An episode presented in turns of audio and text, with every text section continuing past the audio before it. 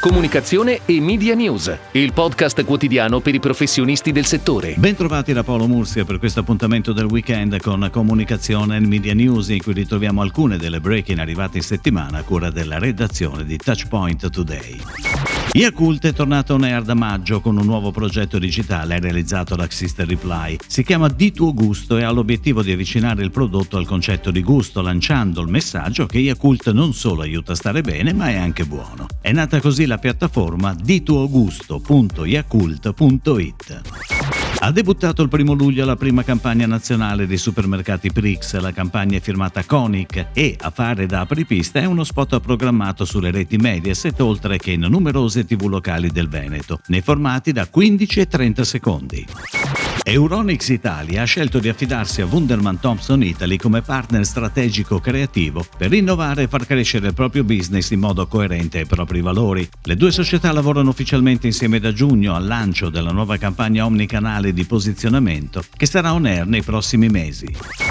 Mionetto, non solo un prosecco. È il claim che la storica cantina di Valdobbiadene ha deciso di mantenere e rafforzare ulteriormente attraverso la nuova campagna globale multicanale attualmente in fase di lancio sia in Italia che nei mercati internazionali. A realizzare il progetto Vicky Gitto e Roberto Battaglia, fondatori di Gitto Battaglia 2 con la regia di Igor Borghi.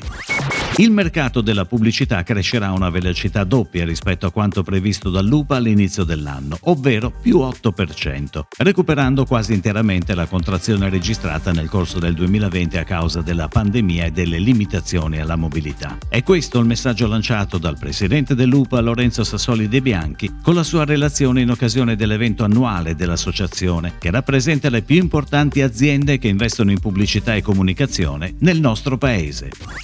Massimo Martellini sarà presidente di FCP anche per il prossimo biennio 2021-2023. Il primo semestre del 2021 ha conosciuto una progressiva ripresa degli investimenti. Ora, afferma il presidente, ci attendono altri due anni di lavoro nei quali intensificheremo ulteriormente le attività progettuali, in linea con la crescente complessità ed articolazione del contesto pubblicitario.